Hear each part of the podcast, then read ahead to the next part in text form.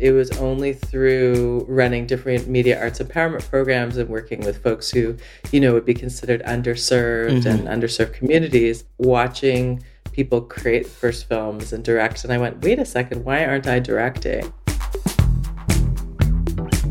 Hi, I'm Natasha Tony, and you're listening to Narrative Shift. Today's guest is someone I'm excited to be working with. I learned more about Ella Cooper when I was invited to sit on the board of Black Women Film Canada. Ella is an award winning filmmaker, currently focused on creating youth and children's entertainment with Brown Rabbit Studios, but her creative endeavors reach far past movies and TV. She's a photographer, one who captures motherhood, habitat, and her own inner reflections. She's an educator, creating workshops for racialized women and youth across the industry. She takes an interest in contemporary dance, and ultimately, she makes space for those who have been historically left out of the creative industries people who look like her and me. Here's my conversation with Ella.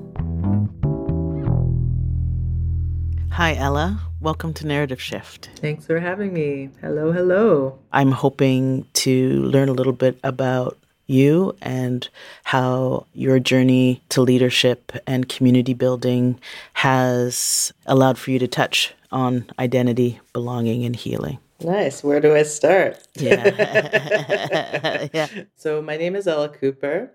I'm the founding director of Black Women Film Canada, and I'm also a director, producer, mother, artist, international group creative facilitator. I also run a production company called Brown Rabbit Studios. Where did you grow up? so I grew up in Montreal, and that definitely shaped me in different ways.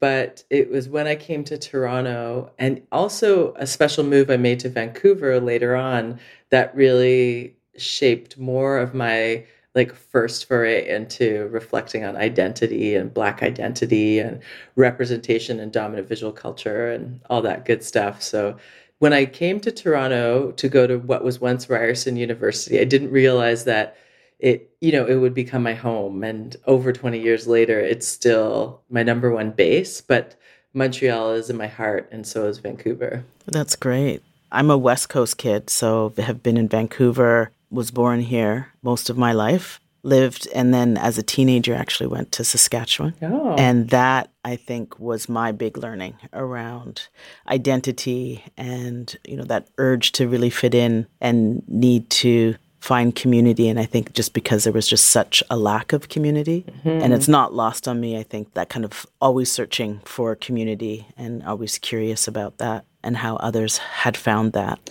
Well, what's interesting is I actually think that community shifts as you age and as you evolve, right? So, like, you can have dear friends who knew you as a tiny person, but even those friendships aren't always community. Mm. They're family, they're deep connects.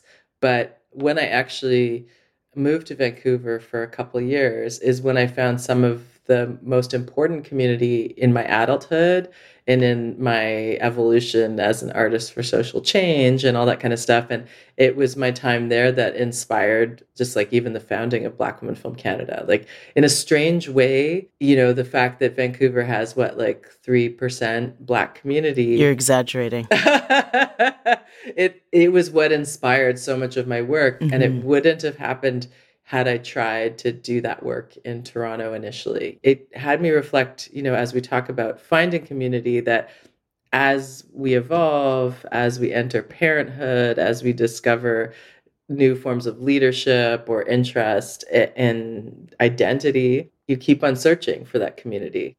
I think so. And I think that there is this piece for me, probably in these last three and a half years of watching the Canadian landscape around storytelling open up so that there's funding for Black Women Film Canada. Mm-hmm. There's mm-hmm. Uh, funding for Black Screen Office, Racial Equity Screen Office, and I'm just watching where, you know, for me, I think I was having these conversations through a labor relations lens. I was on the ground, you know, supporting folks who were experiencing exclusion, but in a different way, working in American film and TV. But to be able to kind of look back even for myself, and I'm always curious now at 53, I wonder if I would have been making films, which is what I had wanted to do back in the early 90s, if there were more opportunities that there are today. Mm.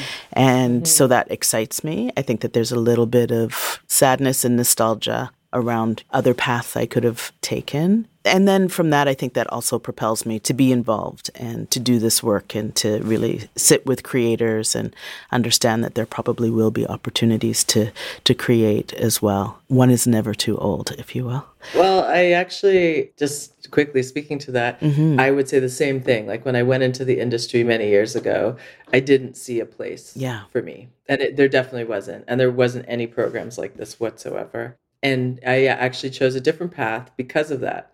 And it was only through running different media arts empowerment programs and working with folks who, you know, would be considered underserved mm-hmm. and underserved communities. And just the joy that I got in doing that, but also watching people create works and create first films and direct. And I went, wait a second, why aren't I directing?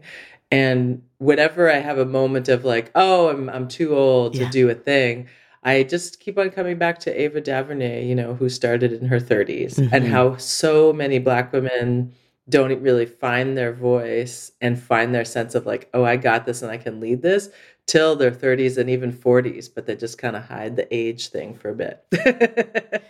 yeah, that's right. And you know, it's so funny because I talk about bias all the time in these trainings. And so there's also that internalized mm-hmm. piece of it that in shifting and changing careers and just the inspiration I have in being a part of Black Women Film Canada, looking at everybody on the screen and just going, oh, yes, this is something that I think getting the email and being invited on, it's like, ah, here's community and something so, mm. so hungry yeah. for.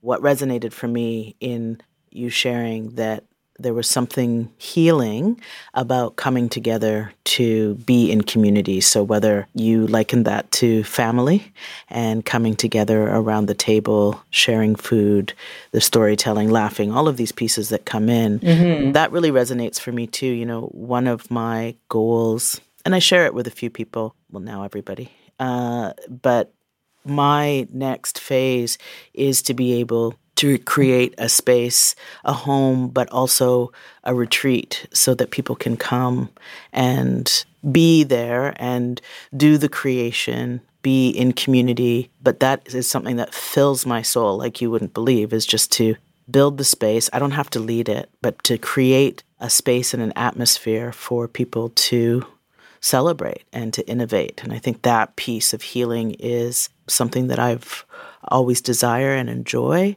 but also I think it's really important to be able to build that. So, what you share around community is something that is very close to me. And that human experience, I think, of being a part of a human experience and creating that feels really important. I think in many ways, I was inspired by really awesome, well facilitated programs as well. You know, when I would go through a workshop that was just designed so beautifully or with such intention.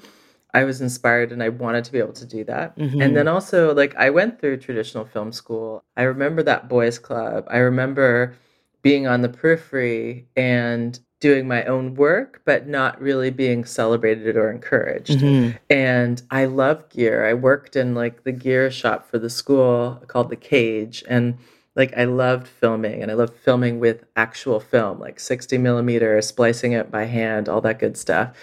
And I think about how so many programs and communities support each other well. But if you don't break into that kind of club of the industry, you don't, you just don't know where your ins are. Mm-hmm. That first start, it was great because it didn't go well. So it inspired me to go, hey, what's missing here, you know? And I've always kind of been that person where if I see a thing that's missing that I know I can create, then I want to create it. As I dove into like anti oppressive frameworks and uh, facilitation work and education and all that kind of stuff, I realized I'm not really someone who fits within the system. I don't like certain systems and I find them oppressive. And I wanted to create spaces that were more inclusive, that have reverence for Indigenous communities, have reverence for all bodies, you know, and non binary, trans, women identified folks and our allies. I met some incredible facilitators, which was what brought me to Vancouver from like Partners for Youth Empowerment, Nadia Cheney, Roop Sidhu, Vanessa Richards, Kari Wendell, and Osara Kendall. And I saw them in action and I was just like, that's what I want to do.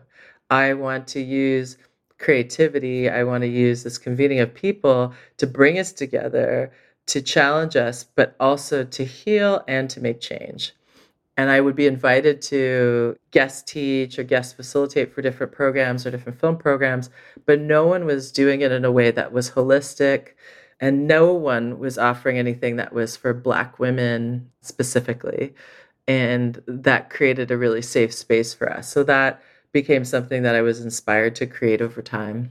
Thank you.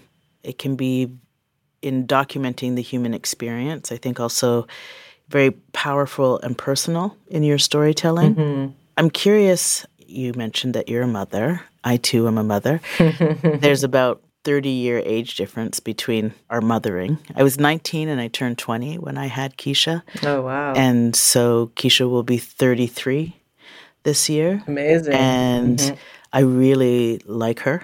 We also work together. We live two doors down from each other. And there's a, a real beautiful relationship. And being a young person having a child who I solo parented for most of those years, it's just this really beautiful personal experience. And you explored mother body erasure. Yes. Yeah. It feels very personal and moved me even as a mom of a older kid and so i'm curious mm. about that for you so the quick backstory on that is that I I am really good at convening people, bringing folks together, writing the grant, and doing things in service to community. I, I had a beautiful pregnancy. I call myself a solo mom by choice for a variety of reasons I won't get into right now. But I knew that I was essentially doing it on my own, and I was really up for the journey. I've lived a good life, and I was ready to, you know, bring a little person into the world. And then for those people who've had kids, it's pretty life changing and it's pretty epic on the like the I don't want to say the number it does on your body, but it's more it's such a huge rite of passage. You give over so much of yourself to this child and then to also do it alone. And so in my mind, I was really proud that I was still able to continue to consider the community and how I wanted to support them, even in like the first few months of childhood and of my daughter's childhood. Mm-hmm. And someone said, "Oh, that's great that you're writing. You're able to write a grant, but what about you? You know?" And I was like, "What do you mean? What about me? Like, I can't possibly." And then I realized, even as a mother, even with like milk stains all over me, I'm, I'm. This conversation matters. You know, mm-hmm. this struggle matters. This beauty. This everything. And what this friend knew is that just before giving birth, I'd set up a camera in my home to take portraits throughout that first phase. It was this opportunity to still center the, the fact that I am a photo video artist, that I can bring this first phase of mothering into my practice and that it's worthwhile. And then from that, it led into me working with BIPOC mothers around uh, with this series on mother body erasure. And I have a thing with like the three word title because I've also done something called Bodyland Identity. So my work has already been around the body, you know, mm-hmm, mm-hmm. but this one was can we take a portrait that isn't beautiful? You know, we're always cleaning ourselves up and posing for the camera, but even if it's slightly performative, can we play into the split of motherhood? And so you'll see that in the images of these moms who are standing with their child, and their child might be pulling them one way. And I was working with um, slow exposure so that parts of them are blurred, whether it's their body or their face. Like there's an aspect of ourselves that does get erased in that first phase, and an aspect of our labor which goes unseen. And I know that is the case for folks who are parents and caregivers. In exchange, I also did a portrait of each mom with their child that was just them happy together, mm. you know. So there was like this juxtaposition of these images. And I also, just before COVID, was invited into different homes where I did a series of nude photos of women. Once again, from the nudes that I do, they're non sexual, but they're from a place of like that person getting to be fully in their skin. So these nude images in their home, you know, the disarray, but this, you know, and the beauty of it all. It was a way of bringing up conversations of postpartum, of community, and mother body erasure and identity. Thank you for that work. that healing piece to me is so deeply woven in and rooted in your storytelling, and it's beautiful. I think that there's an opportunity to see oneself in the work, and you're able to do that. And as a viewer, I mean, I'm able to do that. That's really evident in that piece that you made. It's called Witness. Yeah. And it's a set of photos where you are in all of these beautiful transformative states. Mm-hmm. And the grief that I witnessed in looking at that really called me. Mm. Can you talk about your work and you on display in this way? Sure, yeah. It well, it's interesting. Um, so I have a mindfulness practice and I have a what you might call an embodied practice. So whenever I can, I say that because I'm less like, oh, I wish I could get to it more. Mm-hmm. And so in these embodied and mindfulness practices and movement practices, I use them as a way of facilitating people and facilitating groups, but it's also been a way of healing and moving through things through the body. And so when I um, was introduced to a really beautiful creative Japanese modality called Butoh, mm-hmm. which, even though it came out of the atrocities of Hiroshima and it was a way of that community to process that, it's now become more of a way in which to experience life and to experience no self. And what does that have to do with anything? It's basically, I was in Berlin and I was processing a lot, processing personal things in my own life, processing my own identity, reflecting on the way in which, you know, the war that happened there and there's like plaques in on the ground that to remind you of who was there, who was erased, and and then my own background as someone who's black, but also someone who's Jewish, and different splits that were coming up for me during that time. And I was taking Butoh with different folks in Berlin, and in that process, it allows you to kind of get yourself out of the way and perform something else. But what's funny is that I wasn't doing it to perform, but I take a lot of these practices, move them through my body, and then maybe that's what I'll invite as a director, or that's what I might invite when I'm working with someone in the camera. So you would see that in Mother Body Erasure, like how are these women acting so well, like we do kind of movement work.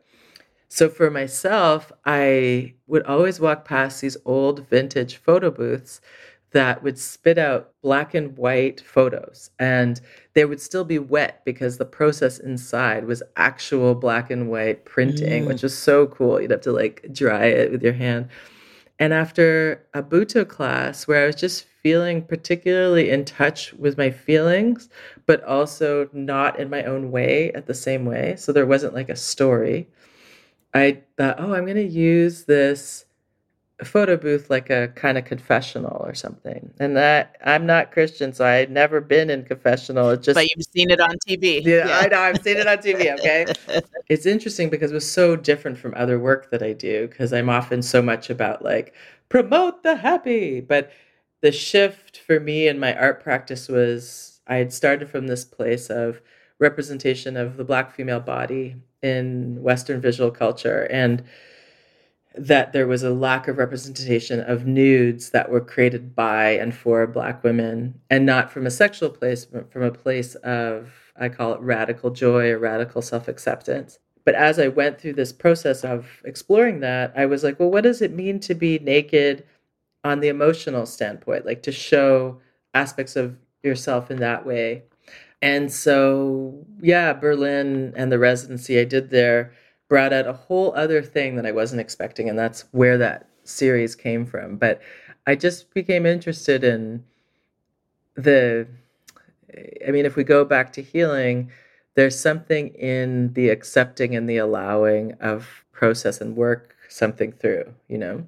And then from there, because the series went up during the pandemic and it was actually in a window gallery mm. so people could see it from the street at a time when they were stuck behind their own windows, it had a whole other layer of meaning for folks walking by the window. Where do you find inspiration?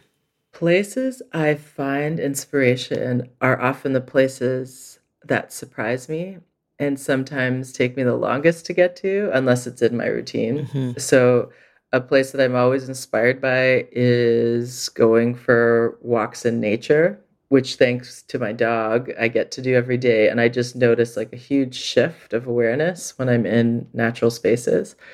I'm really inspired by like anti oppressive models that don't even necessarily call themselves anti oppressive but they're mindful and intentional in such a way that you're like, oh, I can be here. And I'm inspired by people who, some folks who have even gone through our program and from that realize, oh, I can create the crew I want to be a part of, you know, like what uh, you don't have to work 14 hour days. Like you actually have a choice. And I'm also inspired by organizations who remember to pay childcare and not $50 that they left lying around, but like literally have centered the experience of all people mm-hmm. and try to actually make space for them. So, but then I'm also inspired by my five year old, and she inspires me so much that I've gone like done a big leap into children's programming because it's one of my happy places. And someone who did this human design reading on me once said, You are the person who wants to be paid to play. And I was like, 100%. And for me, paid to play is like program design, it's directing kids, it's drawing, it's coming up with fun creative ideas. But yeah, I was like, pay to play, let's do this. yeah, it's it's interesting. I'm I'm smiling because I can name probably four or five friends in my neighbors that are probably 10, 11, even 8 years old there's dogs in common, but that there's this real friendship that I have with these young people in mm. my community that really mean actually a, a, ton to me in our daily interaction and just the way that they show up and ask me questions and invite me to hang out. And it, so that is really lovely mm-hmm. that the programming is happening and children's programming. Talk about Black Women Film and how did Black Women Film Canada start? Sure. So, Black Women Film started in realizing that there was a gap, realizing that while I could always find a program for Black youth to make our first film or to do some really great reflective work through video creation, I couldn't find a professional level program for Black women. And because of the research I had done doing my master's in Vancouver, I was just getting so inspired working with groups of intergenerational Black women that I knew there was something to it and that I wanted to create, at the very least, a leadership program, like a professional high level program. And I set it up so that I was just like, okay, I will only do this if I get funding, and I will only do this if I get major players on board to open their doors, let us in, use their space, that kind of thing. So I got CBC, NFB, CFC, NIA Center was an initial support, and some, oh, and advice, and a bunch of industry folks who said, we're not giving you any money, but we'll give you space. We'll give you people. We'll give you access. And I got initial funds, I think, from the Ontario Arts Council and of course, never enough, but enough to go, okay, let's do this. So from there, we started a leadership program and a really special gathering that brought together 40 Black women from across the industry.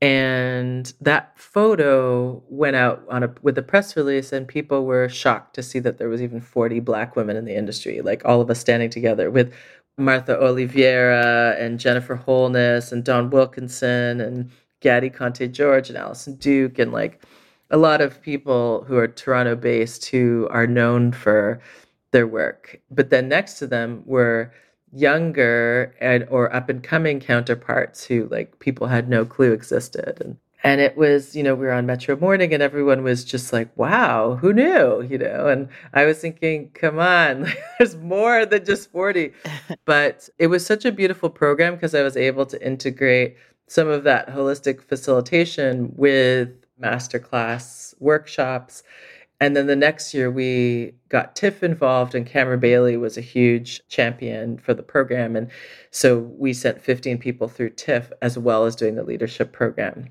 And we've continued now like we now we have a wonderful partnership with tiff and every year we can send 15 people through the festival free of charge. And this is key because a lot of festivals will always try to get something from you. And i always appreciated the way that tiff always made space for us. And this was seven years ago. So the, seven years ago there was a real lack in the landscape. And so there was a lot of attention initially and excitement around it.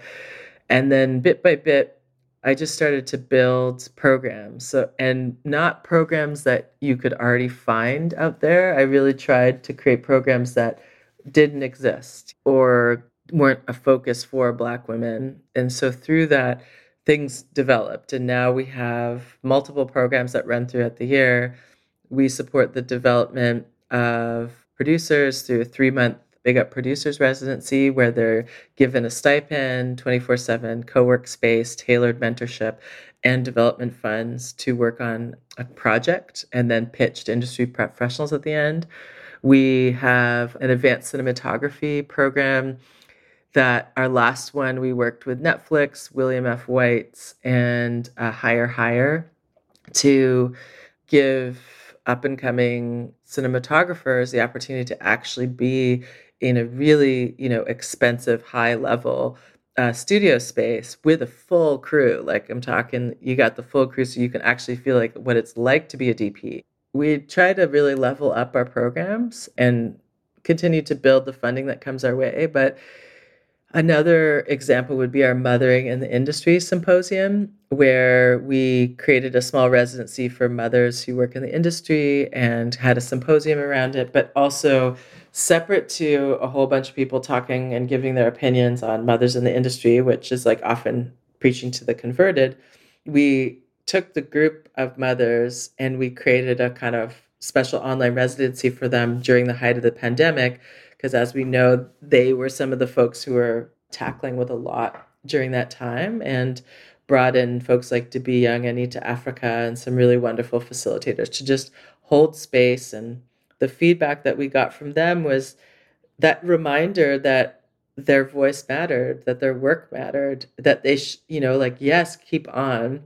And, but also change the environment so that there is actually space for you and the way you live. Like, the fact that you have a kid and needs and childcare is a thing is not a problem. Mm-hmm. It needs to be centered. I know I'm just at the beginning of my journey with Black Women Film in Canada, but this is something that in everything that you share and bringing together and that empowerment piece, I think is something that is so deeply rooted in my own identity and giving back, but also it is that loop, that circle that you talk about, that empowering others also fills one up to continue to empower and be empowered. I see all of those programs and what you have built collectively as well is bringing amazing people together to do amazing work in that storytelling. And I, I think one of my last questions for you, Ella, is that sense of belonging, and we're talking about healing, those words of encouragement that can empower people who are in search of community. You know, I imagine storytellers, emerging storytellers listening and finding out about Black Women Film Canada for the first time and that inspiration to find out more. But also, I think that there's an impact around not belonging. And sometimes we feel as storytellers that, you know, am I in the right place? How do I keep going? Mm-hmm. And I'm mm-hmm. wondering if some empowering words for our listeners who need to find community and need to find sometimes that spark to keep going. Yeah, I makes me think of two things. I recently opened for Margaret Atwood, which was very humbling to meet someone who believes in her voice, has written many books. She talked about how sometimes we write from a place of thinking that we're going to be tested, like we're writing a report card, you know, like a thing that's going to be graded. We're writing that book report. Mm-hmm. And she talked about how writing, when you first sit down to write a story, it's just for you, it's not for anyone else. And it made me reflect that onto any kind of creative moment. Like anytime I second guess myself or I'm like, why would I want to do this movement work? Like that is like that's not going to get the grant written. That's not going to no no no no. Like these, how do these things possibly go together? But if you rather than questioning, allow yourself to be moved by. For some reason, I want to create this. For some reason, I need to draw right now. But I don't care if you're you work in sound. If you're being called to move in that way or created that way, there's a reason, but you don't need to know why. And that there is something to be learned from children always because they're just leaning into the joy of creation and exploration all the time. And no one stops them and goes, Well, how are you going to sell that? You know, like no one's like, That's not paying the bills. You know, they're like, Sweet, please keep on playing. but we do it to ourselves all the time and we want everything to be perfect immediately but the reality is is like when you keep on showing up for yourself and your creative voice something emerges and it's rarely exactly what you thought it was going to be. But if you let it show you what it wants to be really exciting things happen. And then hey maybe then you're writing a grant you know but I when I set up that camera in my home and it was just pointed at one of the walls of my living room and I would stand in front of it and let myself be photographed. I didn't know where I was going, but I didn't question it. I just let it be, you know. That is the piece I have to say when it comes to like honoring your creative voice that it always starts with you and it's not about what others think or care. Like it's not it's just not about their approval.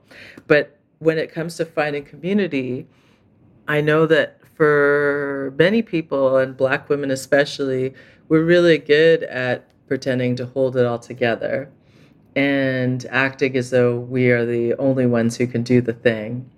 And even if we need help, it's more awkward to ask for help, so that we don't. And often, a lot of folks will find a million excuses not to show up to the community thing they crave because how could they possibly? Like, their child needs them, their work needs them, their, you know, and let me tell you, I know this because I do it, but I do know that community needs you just as much as you need it. That community you crave requires your presence. And when you drop into that, you add to it. And like that's what's the most exciting thing is that you can show up as you in any form, even if you believe that you're supposed to be other whatever you bring in that moment like enriches the community in some way. And it allows them to show up for you and it's an honor like it's an honor to be asked and called in. Ella cooper really appreciate this time to get to know you and to be a part of community. Really appreciate your time today. My pleasure. Thanks for having me. That was a conversation with ella cooper filmmaker, photographer, and executive founder and director of Black Women Film Canada. If you want to learn more about Ella or Black Women Film Canada, check out our show notes for links. On the next episode of Narrative Shift, we sit down with writer and showrunner Floyd Kane. Floyd's career path hasn't been a straight one. He tells us how he got from working in entertainment law all the way to creating a legal TV drama. Even when I was a lawyer, I would go to work. I'd work from like 7:30 in the morning till 7 at night, come home and have like dinner with my partner, and then I would write until 3 in the morning. Thanks for listening to Narrative Shift. This is a series produced by me, the Elevate team, and Max Collins. I'm your host, Natasha Tony. Be well, and we'll see you next time.